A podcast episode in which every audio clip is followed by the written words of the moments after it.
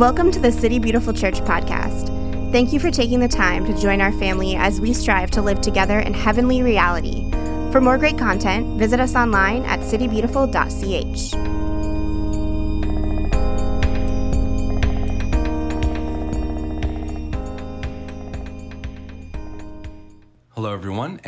thank you for uh, tuning into our podcast. My apologies, this past week uh, was our first worship gathering at the Orlando Science Center, um, and it was fantastic, but as uh, so often comes with change, there were um, a few technical uh, things that we still needed to figure out once we got in, and so uh, the sermon from this past week was not recorded in the space, so I'm uh, recording this from home. Um, but I hope this will still bless you. And I think it's really important to still get this out here because uh, we're beginning a new series uh, in this new chapter of our community. Um, and we're calling it "And the Thing After That," uh, which is maybe a bit of a silly name, but I it just it just stuck for me as I was thinking through this. Um, you know, we've been on this journey this year where our vision is all our allegiance to King Jesus, and we've been examining that word allegiance as kind of an active faith. You know, so many of us um, have been raised to believe that faith is something passive, that we just kind of sit back and we trust that the Lord is going to do something. But what if we reoriented our understanding of faith to be something active and dynamic? Um, that our faith as allegiance is, is, is when we gather behind Jesus as our King with everything we are. Um, and it changes the way that we think, the way we feel, the way we act, the way that we see ourselves, and the way we position ourselves in the world. So we began the year um, by allowing uh, the Sermon on the Mount to orient us to a vision of what it looks like to be allegiant to Jesus as our King. Uh, we allowed his kingdom manifesto to kind of ignite our divine imagination to see what's possible when we live uh, in the world the way that he desires us to. And then we allowed Paul's letter to the Colossians uh, to lead us into a deeper understanding of how we keep Jesus central to our pursuit in life and how that begins to shape and form not just how we behave, but on a deeper level, who we really are. And so I really felt like um, the next step for us was to examine that that piece about who it is that we're becoming. So the thing after that is really referring to okay, what comes after salvation? So we we've pledged allegiance to Jesus. Are we just to twiddle our thumbs for the next twenty or thirty years until we die and we go to heaven? What's happening in that space from our their moment of salvation, our baptism, uh, to the moment that we pass on into the next life? And I think that that's really um, what I want us to be exploring in this series when it comes to this idea of virtue that Paul gives us a little bit in Colossians chapter 3.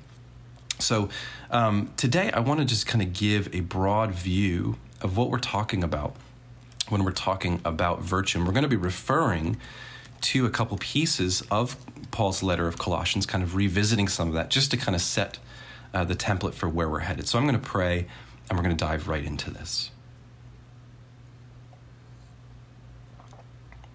Father, I thank you for how you have led us so far. And Lord, I'm reminded of how easy it is for us to have five year plans, 10 year plans, to have all this vision of where we think we're going. But so often the truth of following you is that we do not know where we are going, but we knew who we are being led by. That wherever we go, it is good because you are good. And we have some vision of who it is that we are to become uh, wherever we go because you've given us your son Jesus, not just as the full revelation of what you're really like, but also the full revelation of what it means to be a truly, fully whole and complete human being.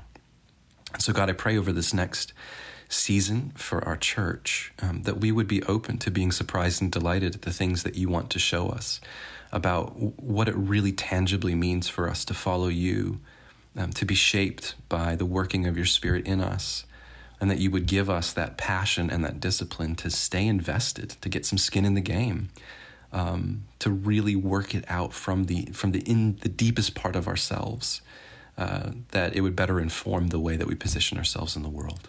So may the words of my lips and the meditation of all of our hearts be ever pleasing in your sight, O Lord, our rock and our redeemer. I don't think it would be a surprise to anyone if I said that we're in a moral crisis today. And I don't mean just a moral crisis in our surrounding culture, but I think there's also a moral crisis happening within the church. You know, I don't know that there's ever been a time in history where we've been so inundated by all of these questions of morality, about how we're to behave, how we're to act, who's in, who's out. And um, so often it can become overwhelming when we're presented with all of these, um, these new ideas. Um, that really call into question how we're positioning ourselves towards the world. How do we make decisions? Um, and uh, one of the things that I find problematic is so often we're, we're uh, kind of forced to make quick snap judgments about what we're supposed to do. But I think the far more interesting thing, and perhaps the more important conversation, is the thing beneath the thing, which is how are we called to live because of who we are? That questions of morality are not simply about decision making, and they're not just about behavior, but they're actually get to these deeper questions of where have we come from and where are we headed. And I believe that deep within the human soul are these three questions that God has planted there on purpose. I think the first one is who do I belong to? And this is a question of our origin. Where are we coming from? What is our source? Before we even talk about what it means to be a human being, uh, where where do we look to have some sort of grounding to understand ourselves and the world around us? I think the second question then is who am I really? It's a question of identity. And what we find so often in our culture is that we're being invited, uh, the, the stories we're being told are telling us who we are. Uh, and the question is whether or not those stories are true. And the third, then, I think, is what am I here to do? Why do I exist? What is my purpose? And where, where is that leading us together as the human family? And so, really, what we're talking about, as I said, is morality. And I wanted just to, to kind of briefly sketch out what I think is happening in the world today, and then invite us to look at how virtue might begin to give us a really good North Star for understanding our moral decision making. So, what is happening in the world today? I think if we step way, way, way back, we realize that we're witnessing the end of the Enlightenment era or the era of secularism. And what this, what really happened, you know, a couple hundred years ago, is that um, modern culture, especially in the West, began to deviate and say, well, we believe that reason and logic can guide us forward as a species. That um, that faith and religion have served a purpose to a certain degree of telling us who we are and trying to answer these deeper questions of the human soul. But now, in the new secular era, we can take it upon ourselves to use reason and logic to help us to move forward. And so, a lot of people have said that through this era of secularism, um, we're seeing the death of belief, the death of faith. But I think what we're beginning to realize in actuality is it's not the death of belief, but perhaps we believe more now than ever um, because all of these these other stories that are kind of rushing in to fill the void that's left by the stories that religion has told us are still trying to answer those fundamental questions about what it means to be a human being. Because morality is actually guided by story. You know, we like to think that at the core we're rational creatures, but I think really we're story based creatures. We all naturally put ourselves into a narrative about our origin, about our destination, and about how we live live in this present moment. Um, and I think that that is actually God given. That's woven into our DNA to believe that we are living out a story. And if you really begin to zoom out, you begin to realize that everything around you is telling you a story that is trying to answer those fundamental questions of intimacy, identity, and purpose even just take a look at the advertising that we find all around us. You know, it's something wild like we see 600 advertisements a day. And rarely anymore is advertising about just trying to sell you a product. But what advertising is really doing is trying to sell you a story about who you really are and your inherent value. So it's it's not just this toothpaste is better than any other toothpaste. It really becomes about this makes you a better person. And at the core of what we find in a lot of advertising is you are not whole, you are not complete until you make this purchase or until you enter into this kind of story and then you're going to find the answers that you need. We also find this in politics. You know, in our country, we have two dominant narratives the conservative narrative and the liberal narrative. And they're making efforts to answer some of these moral questions. But on a deeper level, they're trying to tell us this is who you really are, even if that story is just this is what it actually means to be an American.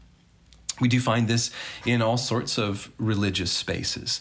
Um, uh, we find this in the pursuit of fame and celebrity in our culture. All of these different things swirling around us are on a deeper level. Whatever they're trying to sell us is actually saying, you're not okay the way that you are. But if you sign up for our team, if you live our way of life, then you're going to find, insert, you know, the goal here, whether it's uh, wholeness, completeness, happiness, success, whatever it might be.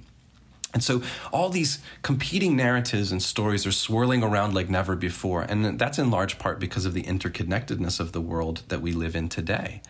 That even 50 years ago, most people were in relatively monolithic cultures where everybody basically had the same story and you had passing um, you know dalliances with other people's narratives but it wasn't really causing these questions deep within yourself of like okay who am i really and and how do i treat these different kinds of people? But because of the rise of the internet and and globalization we begin to discover um, that we're clashing up against all of these different stories and it becomes overwhelming to us to try to sort out what is actually true and what am i actually called to be and to do and so, one of the, the, the, constant critiques that I hear about our modern society, and this is often from within the Christian household, is oh, this is society is immoral. There is no more morality. It's just kind of everything goes, like do whatever you want. But I want to challenge that. I think in actuality, we're living in an era not of immorality, but hyper moralism. That all of these competing narratives have raised the stakes of how we behave, how we act, how we treat one another. And we find this so often um, by the pressure that's put on us to, to form opinions and beliefs as quickly as possible in order to be on the right side of history. Um, and what what happens now in a hyper moralistic society is that in order for you to belong to be on the right side of history you have to have fully formed opinions on all of these things. And so what so often happens is in order to be in relationship with me you have to agree with me on the following 95 different points of belief in order to be worthy of my presence to be worthy of my love. And what we're finding is the splintering of our common humanity and we're actually retreating back into these little micro cultures so ironically the the internet was birthed to be this revolution of drawing all of humanity together and we have this common pot from which we draw our understanding of the world around us but in actuality it's splitting us into all of these little different subgenres of human beings and these microcultures and what's happening is we're ending up lonelier than ever before because now there's all of these lines in the sand being drawn about who's in and who's out, who's on the right side of history and who's on the wrong side of history. And because it's you know technology is moving so quickly and culture is moving so quickly it's making us feel overwhelmed and lonely because our deepest cry to be connected is not being answered anymore and i think that's the power of what we find when we just explore what virtue is because I think virtue is the thing that comes before those moral questions of today. Just think about some of the things that we're facing today, whether it's in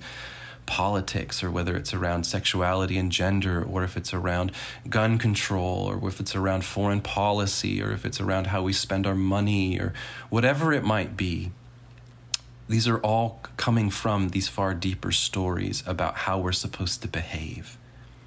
And I think virtue gives direction to our soul's ache for belonging and meaning by starting not with a story of what we're supposed to do or what we're supposed to believe, but a story of who we really are.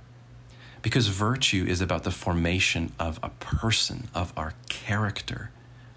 And virtue is beautiful because it goes deeper than all of the rules and the posturing that we find is kind of the, the lesser settling within our society to try to organize us and to help us move forward as the human family.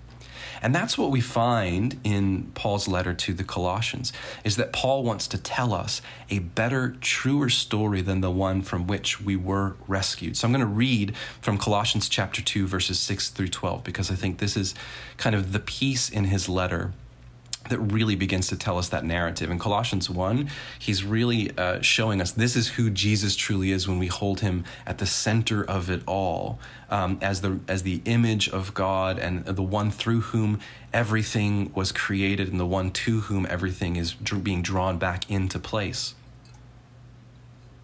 And in Colossians chapter 2, Paul gives us kind of the therefore. This is how you're positioned within that story of who Jesus is. This is Colossians 6, or Colossians 2 6 through 12.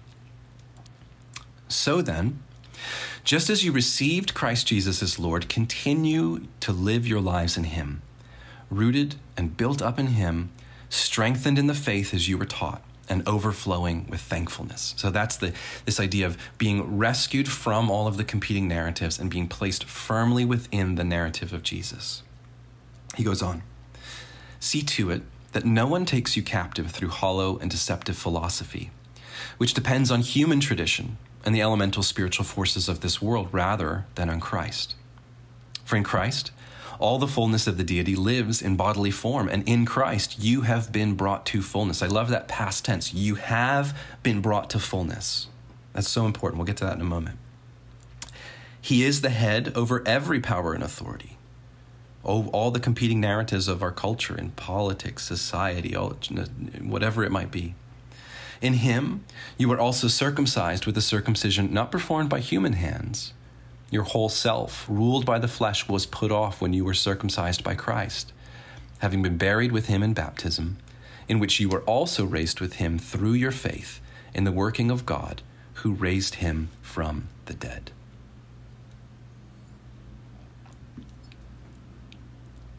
And so Paul wants to give us a better, a truer story. You see, every story in the world today speaks of our origin and our destiny. Where do we come from and where are we headed? And this is often what we find in questions of morality is it's what kind of people are we supposed to be? Where are we going? What does utopia look like? And it's only until we understand our origin and our destiny that it gives us better context for what we are to do now. And a lot of times, the narratives that we're bumping up against in society begin to fall apart when we see what what the mandate is for us to do today, how we're supposed to behave, how we're supposed to act, because it doesn't necessarily answer those two prior questions. And so what Paul's doing here is saying, well, you've been rescued from all of these, you know, these hollow philosophies and the surrounding culture around you, whether it's in religion or whether it's in uh, your culture or your politics or whatever it might be, these different movements and philosophical ideas, and you've been firmly planted in the story of Jesus, and that's going to begin to shape who you really are not just to tell you how to behave. And, you know, it's amazing, I think, for many of us growing up, even in the Christian household, that we believed at the end of the day religion was about rules and regulations and the do's and the do nots and what we're how we're supposed to behave and what we're supposed to believe. But Paul is inviting us to a deeper thing here. So as he continues on in Colossians 3 he's really challenging that. He's saying it's not about the do's and the do nots. It's about not about behavior modification but it's about practicing and living out who you are becoming because of Jesus.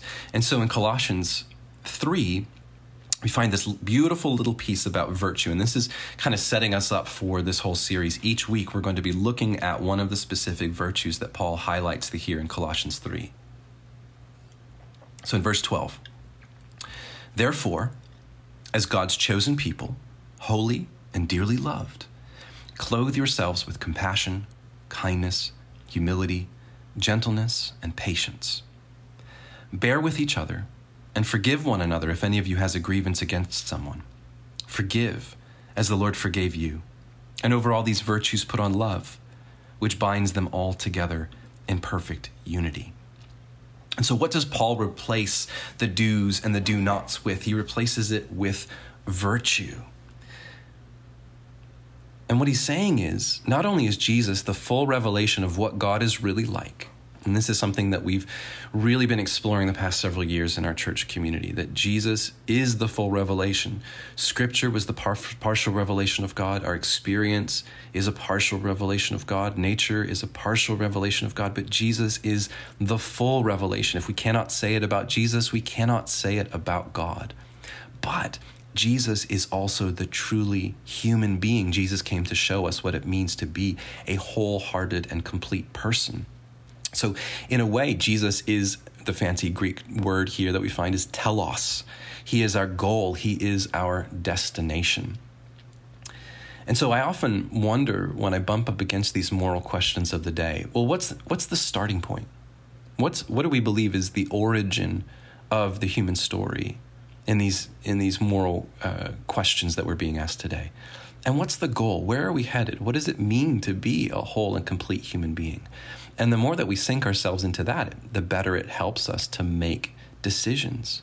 And part of that is that we begin to learn to listen carefully to the moral quandaries of the day, to ask those kinds of questions before we jump into formulating opinions so that we can belong to any particular party or tribe. But we also begin to listen to the deeper story that God is speaking to us at the deepest part of our hearts. And I think sadly, both the church, so much of the church today, and the world are not in the formation business, but are in the indoctrination business. And I think that that's one of the saddest shifts that's happened in the past 50 years in the church is we left behind what we would call discipleship, which is learning how to be formed by the Spirit of Jesus in us, to indoctrination, which is I'm not teaching you how to live, how to think, how to feel, but I'm telling you what to believe. I'm telling you what to think. I'm telling you what to feel. And if you just agree with all of these things, then you get to belong. And we've sold short the place of spiritual formation.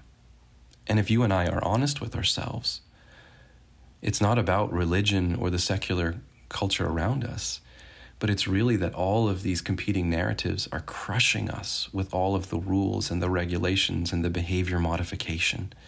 And I think that there's a beautiful opportunity for us to listen carefully to what Paul is teaching us, to, to pierce beneath all of that crushing weight of legalism that we find within our world today, and to find something deeper. So, where does virtue come from? How are we formed to learn how to think, feel, and act a little bit more like Jesus today than we were yesterday? Well, I think we become virtuous when we partner with the Spirit of Jesus within us to develop that character that looks more like Him. Because the Christian story tells us where we come from. We come from a God who is love. We come from a God who is other centered, other focused, who is generous and kind and abundant. And we know where we're headed. We're headed to look more like Jesus in union with God and in union with one another. And we recognize that at our baptism, we are gifted that Spirit of Jesus, the Holy Spirit that is within us, that begins that process of forming us day by day as we continue to show up in our own stories. And the reality of virtue formation is that it doesn't come automatically. It's not a one and done thing. Like I was baptized, I have the Holy Spirit now automatically. I just start uh, being in the right with whatever I think and feel. And it also doesn't come spontaneously that it's not just something that just happens to us that all of a sudden you know god is just working within us and he's just doing this thing and we're kind of innocent bystanders to our own story it requires us to show up it requires effort on our part and we have to believe that that effort is worth it and I think this is challenging um, to one degree to some of our, our charismatic friends who believe that once I receive the Holy Spirit, then everything automatically just happens to me. Um, or you know, to some of perhaps our hyper Calvinistic friends that say, well, there's no, there's no good in the effort of humanity. It all has to be on the part of God to do this work. But time and again, we realize in the scripture, through the teachings of Jesus, through his actions, through the, the words of his disciples, like, no, there's part of our co conspiring with his spirit to be open, to be exposed to him, to show up, to put forth the effort to allow him to do the work within us. And so I think God makes that first move is what we call grace, but we also respond to that. And so once we know who we really are, that begins to shape how we think and we act and we feel. And that's what Paul's trying to remind us in Colossians. He's saying, no, these things have already been happened to you. You have died. You've been raised to new life. You've been found in Jesus. And they that maybe that doesn't always show up in your behavior. It doesn't always show up in your patterns of thinking and feeling, but you're working that story out from the inside to the outside. And that when we begin to embrace a vision of virtue, that becomes the doorway to us making ethical decisions, both in how we as individuals posture ourselves to treat the people with whom we're in relationship, but it also begins to shape how we see these larger conversations that are happening on the national and global scale. And we begin to see them differently um, because we're recognizing who we're being formed to be in Jesus. And that I can, I think, speaks to the radical love of God and I've spoken about this many times before, but I think it bears repeating that the radical love of God is something that is so hard for us to contend with. Because, in one hand, the radical love of God is total acceptance of where we are and who we are today. That God's love is unconditional. He does not have us jump through hoops in order to find acceptance with Him. Yet, in the other hand, the radical love of God is also our, a transformation of who we are. And if you've ever been in love, you know that love necessarily changes you, it transforms you. And one of the, the narratives that we find in society today is, oh, you love me for who I am today and you don't expect me to change. And that sounds really nice until you really realize, like, well, actually, no, I, I do want to change. I want to grow. I want to be set free from some of my coping mechanisms or some of my fears and anxieties. And if I am truly receiving love, if people are truly loving me, then I will grow out of that, not out of an attempt to modify my behavior, which is, you know, the transformation without acceptance. Once I behave appropriately, then I'm worthy of love. Um, but actually, through a partnership with the Holy Spirit, the Spirit of Jesus, to receive the radical love of God in a way that it transforms us. And so here's what we hope to accomplish in this series as we're looking through each of these virtues that Paul highlights in Colossians chapter 3. Number one, we want to see Jesus as our template, the truly human virtuous one. So each of these different virtues, we demonstrate them in partiality, but when we look at Jesus, we see the full vision of what those virtues are fully formed we want to really define, number two, we want to really define what these virtues are and what they are not, because there's a lot of counterfeits to some of these virtues. When we've lowered our sights of what it's what it's possible to become and we've settled for the lesser definitions um, but to also look at some of the accompanying vices. And I, I once heard it said you know anybody can learn a vice. That comes quite naturally to us. But it requires us to, to, to show up a little bit more and to be a little bit more careful when it comes to learning virtue. Number three, we want to be inspired um, by people that we find in Scripture who are learning how to become virtuous people. We want to be inspired by people that we find throughout history, many of which are in the Christian household, who have laid claim to this place of spiritual formation and day by day become more and more like Jesus. And in our modern day, too, like even within our community, who are the people among us who are practicing virtue in a way that it moves from being first nature, which is something that we, we have to focus on intently, to second nature, which just naturally kind of radiates out from us because we've shown up and done the work. And fourthly, we want to develop some spiritual practices that will help us to cultivate virtue so that it becomes second nature. So that's that's kind of the vision of where we're headed over the coming weeks. And I hope that even if you're not able to make it every Sunday in person, as we reflect, as we pray, as we practice um, some you know special disciplines that can help us to enter into these different virtues, um, that you'll be tuning in to the podcast so that you can just kind of keep track with us where we're going over time. Because if there's anything that I've learned about virtue formation, it's that God is not in a rush. Um, it doesn't happen on a single Sunday morning. It doesn't happen on a Wednesday afternoon or whatever you might be listening to this. Uh, sometimes it does, but most of the time it actually happens over time as we develop a relationship with God and trust Him in where He's leading us. And I want to leave you with this quote um, that I just found so moving and inspiring over the past couple weeks is I have felt so disoriented and disconnected from the story of Jesus. As I myself have been tempted by some of the competing narratives within our society and even within the Christian household, um, as I've had to do the work to kind of crawl back to the story of God to remind me of who I actually belong to what it actually means for me to be my true self um, in light of who Jesus really is, and to come back around to what the purpose of life itself is and what I'm really here to do. And this is a passage from a book called Christ of the Celts by John Philip Newell, and it reads like this To be made in the image of God is to say that creativity is at the core of our being, deeper than any barrenness that has dominated our lives and relationships.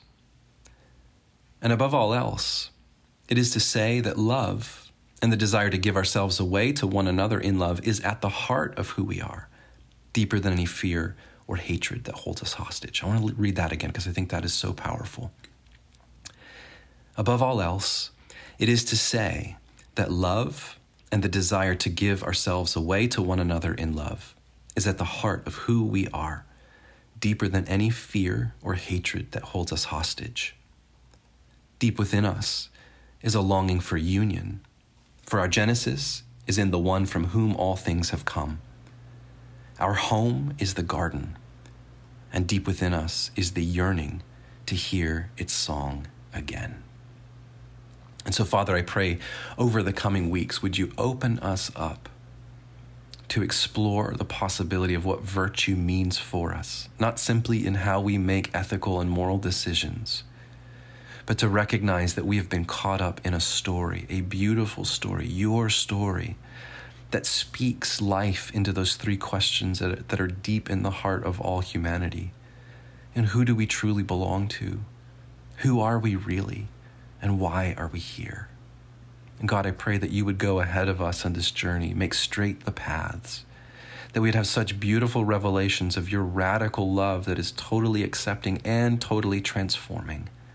That we come to the end of this series just so glad that our allegiance to Jesus means that we leave behind the competing narratives that swirl around us and we sink deeper into the story of who you really are and who we are because of your love.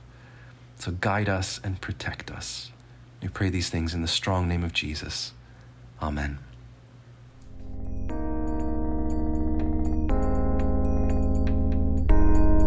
This has been the City Beautiful Church podcast. To stay connected, follow us on social everywhere at City Beautiful CH.